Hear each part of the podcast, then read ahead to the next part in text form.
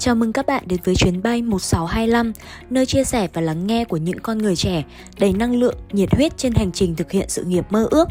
Và đây là chuỗi podcast chia sẻ về hướng nghiệp, định vị bản thân và sức khỏe tinh thần dành cho thế hệ Z được phát triển bởi JobTest. Không để các bạn chờ đợi lâu hơn nữa, chúng mình cùng cất cánh ngay thôi.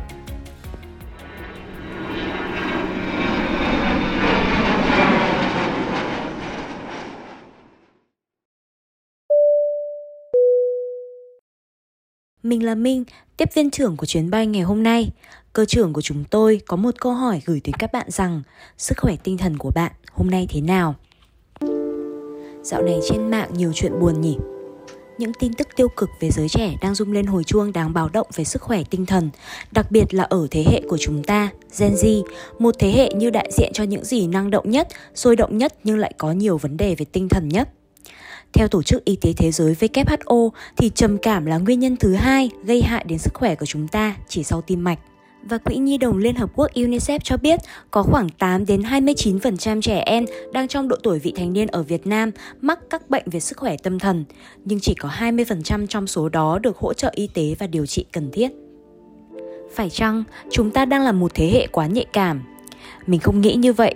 Chúng ta hay thường hỏi nhau, hôm nay khỏe không? Nhưng hiếm khi hỏi rằng, hôm nay bạn cảm thấy như thế nào? Những thứ không nhìn thấy được, con người ta sẽ tự cho rằng nó không có. Có một sự thật mình không biết phải cảm nhận như thế nào khi ngay dưới những bài viết thương tâm là những lời trách móc. Thật ích kỷ, sao phải cực đoan như thế? Sống trong gia đình chứ có phải mồ côi gì đâu mà không nói về ai à? Khi đứng trước những vấn đề về tâm lý của các bạn trẻ, xã hội thường phản ứng bằng những lời khuyên ít tác dụng, thậm chí còn mang tính chất giáo dục răn đe hãy làm gì cho khuây khỏa suốt đi, sống tích cực lên. Nhưng thực chất, thứ các bạn ấy cần là giải thoát, là chữa lành chứ không phải là khuây khỏa. Còn gia đình, họ phản ứng như thế nào sau khi nghe những lời giải bày không mấy bình thường của con mình? Lại lười biếng à? Con nói gở cái gì thế? Thậm chí là phản biện bối cảnh. Ngày xưa, chúng tôi khổ hơn anh chị gấp nghìn lần, không học vào cho ấm thân để mai sau còn được nhờ khi sự việc xảy ra mọi thứ đã quá muộn mọi người bắt đầu bàn luận và quy trách nhiệm Dễ thấy nhất là quy về trầm cảm và các yếu tố cá nhân khác, chứ không ai đề cập tới hiện cảnh, càng không ai nói về áp lực, những điều thật sự đã tồn tại và diễn biến rất lâu trong tâm thức. Giữa thời đại công nghệ, việc gì cũng có thể giải quyết được, áp lực lấy đâu ra? Thật ra là đầy. Ông bà mình hay nói, tụi nhỏ bây giờ sướng, muốn gì cũng có thể giải quyết được bằng một cái màn hình nhỏ xíu trên tay kia, Muốn trò chuyện, gửi một tin nhắn chưa đầy một giây đã đến nơi. Muốn gặp gỡ cũng vậy, chưa đầy 5 giây đã thấy được người muốn gặp. Không cần phải đợi điện tín mấy tháng mới tới nơi hay thư từ tháng gửi được mấy hồi. Nhưng ông bà không biết, mặc dù sự kết nối rất dễ dàng nhưng chúng con lại rất khó tìm được người để con có thể nói rằng hôm nay là một ngày thật tệ. Cứ thế, những kết nối cảm xúc mất dần, không còn ai chia sẻ và những vết xước tâm lý từ đó hình thành. Ba mẹ chỉ hỏi những đứa trẻ rằng Kỳ kiểm tra vừa rồi điểm số thế nào? Xếp thứ mấy? Học kỳ này có được học bổng không? Hay tại sao con chỉ được học sinh tiên tiến vậy? Nhưng không ai hỏi con đi học có vui không? Bạn bè đối xử với con ra sao? Con có chuyện gì kể với bố mẹ không? Thật ra, bố mẹ nào mà không kỳ vọng vào con mình? Đôi khi họ còn đặt những kỳ vọng, những điều mà họ chưa làm được trong quá khứ vào tương lai của con nhất là giữa thời đại mạng xã hội lên ngôi, không hiếm thấy những người trẻ gom nhặt thành tựu từ khi tuổi đời mới chỉ ngoài 20 hay kiếm bạc tỷ khi mới chớm 25. Không ít người chia sẻ họ đã học hành, rèn luyện ngày đêm như thế nào để có được như hiện tại. Phụ huynh xem được, họ muốn con họ làm theo để trở thành như thế. Người ta làm được thì con mình cũng làm được, nhưng lại không biết thiên hướng của con mình là gì. Không chỉ có áp lực từ bậc sinh thành mà chính các bạn, những người trẻ chúng ta đang tự tạo áp lực cho chính mình khi mải miết nhìn ra bên ngoài mà quên mất nhìn vào bản thân bên trong. Nhỏ bạn thân mới thông báo vào được Đại học Quốc gia, đang chuẩn bị đi Sài Gòn rồi. Con bé kia giỏi quá, mới ra trường đã trúng tuyển MT. Cũng bằng mình mà bạn đã là trưởng bộ phận, có đội nhóm làm việc riêng, nhận thêm dự án bên ngoài, còn mình vẫn mải miết tìm một công việc full time ổn định. Sau đó chỉ còn là những tiếng thở dài, có người lao vào học và làm miệt mài để rồi bị quá tải, không biết chút xả như thế nào, lâu dần chán nản. Có người suy sụp hẳn, mỗi ngày trôi qua như một cái bóng, không thiết cố gắng. Và suy nghĩ kiểu gì mình cũng không giỏi bằng người ta. Tệ nhất là cả hai người này đều chọn từ bỏ, từ bỏ thế giới này với những tổn thương tâm lý sâu sắc. Người trẻ bây giờ không chỉ có áp lực học thành tốt mà còn là phải vượt trội. Không phải chỉ có công việc tốt mà còn phải có thành tựu. Không chỉ áp lực ổn định mà còn là phải giàu có. Vì xung quanh mình ai cũng thế mà. Mình không làm được thì là kém, là thất bại. Phải chăng thế hệ trước đang có cái nhìn quá khắt khe với chúng ta? Truyền thông cũng đã góp một phần không nhỏ vào đó. Chúng mình tiếp cận hàng loạt thông tin mỗi ngày, nhưng đâu đó vẫn là nhìn ngó những người xung quanh mình đang có những gì, tiêu chuẩn xã hội đang phát triển ra sao. Hội chứng sợ bị bỏ lỡ đang khiến sự chọn lọt thông tin của mình kém đi, dẫn đến quá tải và thất vọng về bản thân.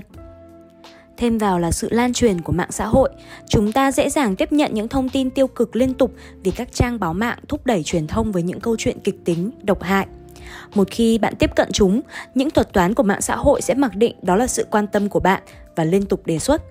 Cứ thế, chúng ta cứ liên tục gặp tiêu cực với sự tiếp nhận thông tin của chính mình.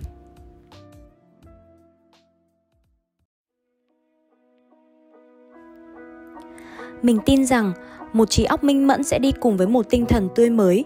Sức khỏe tinh thần của bạn có đang trong trạng thái đáng báo động? Hôm qua, nhìn thấy cô bạn vẫn đang cười nói dưới sân trường. Hôm sau hay tin cô ấy vào viện vì dùng thuốc ngủ quá liều.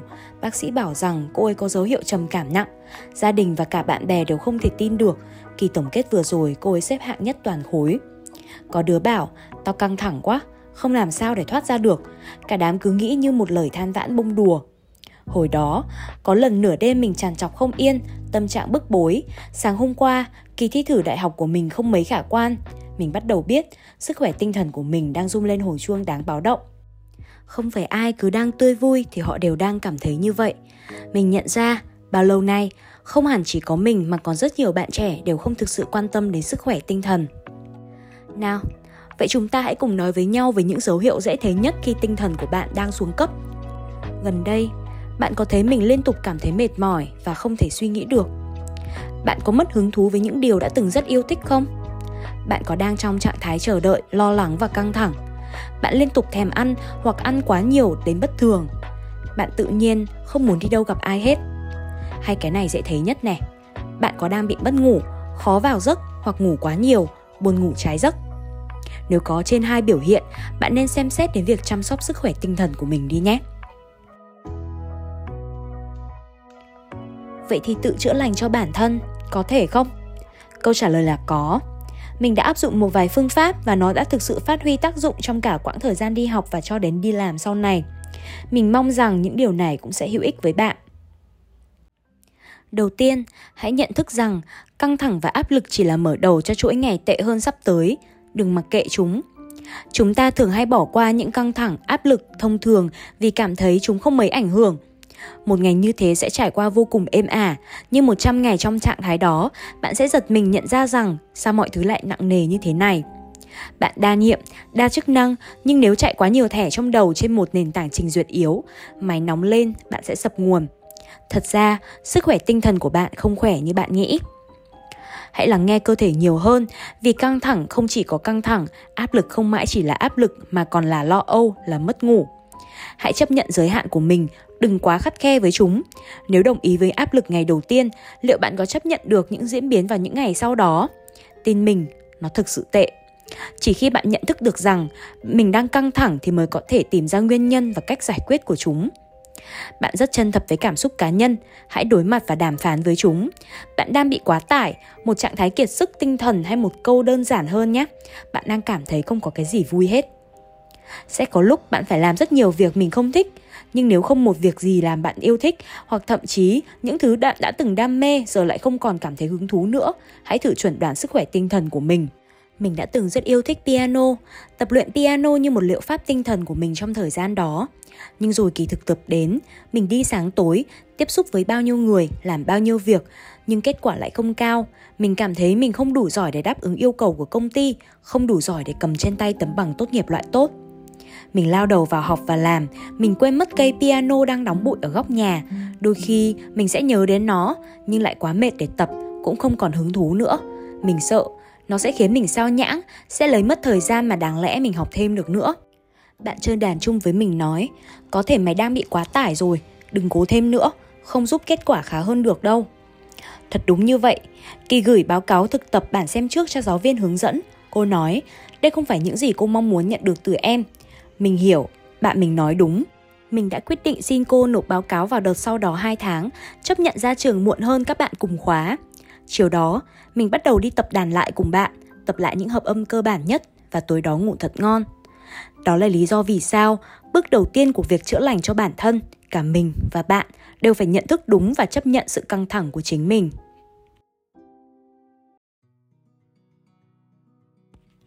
Mình tin chắc rằng cả mình, cả bạn, chúng ta là những cá thể độc lập, có bản sắc riêng biệt của chính mình. Chắc có lẽ bạn từng nghe, dưới áp lực, carbon mới trở thành kim cương. Nhưng nghĩ kỹ thì có chắc ai cũng muốn trở thành kim cương sắc lẹm lấp lánh. Không có một quy chuẩn nào nói về việc trở thành kim cương hay phải thành ABC, XYZ gì đó mới được xem là thành công. Có người chỉ mong muốn mình điềm tĩnh và bình yên như một cái cây, phát triển xanh tốt từng ngày, che chở cho người khác. Có người thì muốn mình tươi sắc như một bông hoa, đem tới niềm vui cho mọi người bên cạnh đã là mãn nguyện. Đó mới là khái niệm thành công của họ và họ hài lòng với điều đó cũng đừng cố gắng buộc mình vào một hình tượng hay cuộc sống nào. Điều này hay gặp ở những người đi làm cùng ngành với nhau. Bạn sẽ luôn có những thần tượng khi tham gia một công việc, nhưng hãy xem họ như người dẫn đường để bạn có thể học hỏi chứ không phải người để bạn trở thành. Mỗi người đều lớn lên trong những gia đình khác nhau, khác cả về quy trình học tập và nhận thức thì không lý nào chúng ta lại trở thành những phiên bản thành công giống nhau được. Hãy đảm bảo rằng bạn đủ hiểu bản thân mình trong từng suy nghĩ, Muốn kiểm soát tốt sức khỏe tinh thần, bạn cần tập trung vào bên trong nhiều hơn, biết mình vẫn nên đặt trước biết ta. Bây giờ có khá nhiều bạn trẻ hỏi, mình cũng không hiểu tính cách của mình như thế nào, có phù hợp với cái này hay cái kia không? Không ai có quyền trách bạn không hiểu bản thân mình, vì hiểu chắc gì đã hiểu đúng, mà cái gì không chắc thì mình nên kiểm tra. Lại nói lại câu ban nãy, dưới áp lực, carbon mới trở thành kim cương, nhưng chắc gì bản chất của bạn đã là carbon. Không hiểu mình khiến bạn phát triển sai hướng, dù cố gắng đến đâu cũng khó có khả năng đem lại kết quả và hậu quả nặng nề nhất là gây ra những tổn thương sâu sắc dành cho tinh thần của bạn. Có rất nhiều bài trắc nghiệm tính cách được cô động lại giúp bạn dễ dàng thực hiện và tìm hiểu được tính cách của mình. Điển hình có thể nói là DISC. Đó là cơ sở xác thực nhất để bạn hiểu mình, đào sâu tâm lý và ổn định tinh thần. Hãy tìm những nguồn uy tín, được xác định cơ sở khoa học rõ ràng nhé. Hơn hết, một lối sống lành mạnh là hoàn toàn cần thiết.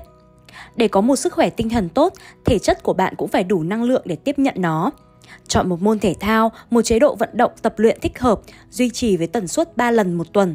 Khi tay chân vận động, đầu óc của bạn sẽ tạm hoãn lại một lúc, sẽ là lúc hồi phục tinh thần tốt nhất. Lời khuyên hãy tránh xa cồn và các chất kích thích không hề xáo rỗng đâu. Mình biết, đã có lúc chúng giúp ích cho mình, nhưng sau đó mọi chuyện lại tệ hơn rất nhiều.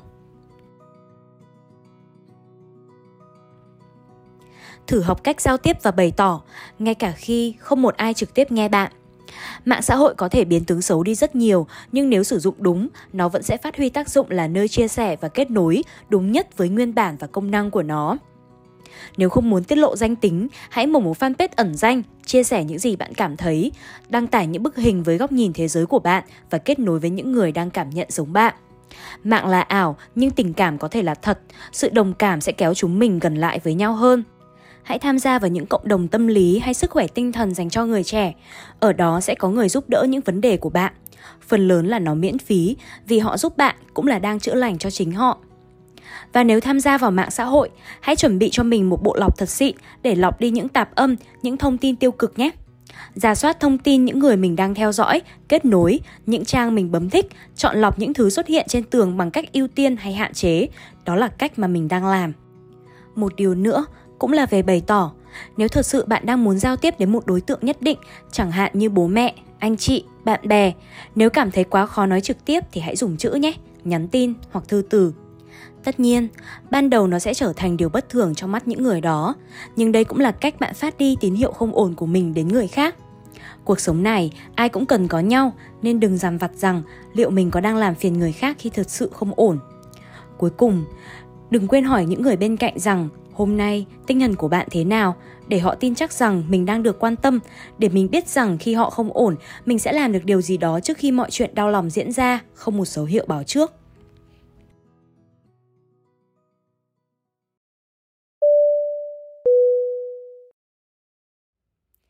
Vậy là podcast số 5 trên chuyến bay này tới đây là hết. Máy bay của chúng ta sẽ hạ cánh trong vài giây nữa. Phi hành đoàn chuyến bay 1625 xin cảm ơn các bạn đã ở đây cùng lắng nghe. Hẹn gặp lại các bạn ở podcast trên những chuyến bay sau. Chuyến bay 1625, podcast được phát triển bởi Jobtest.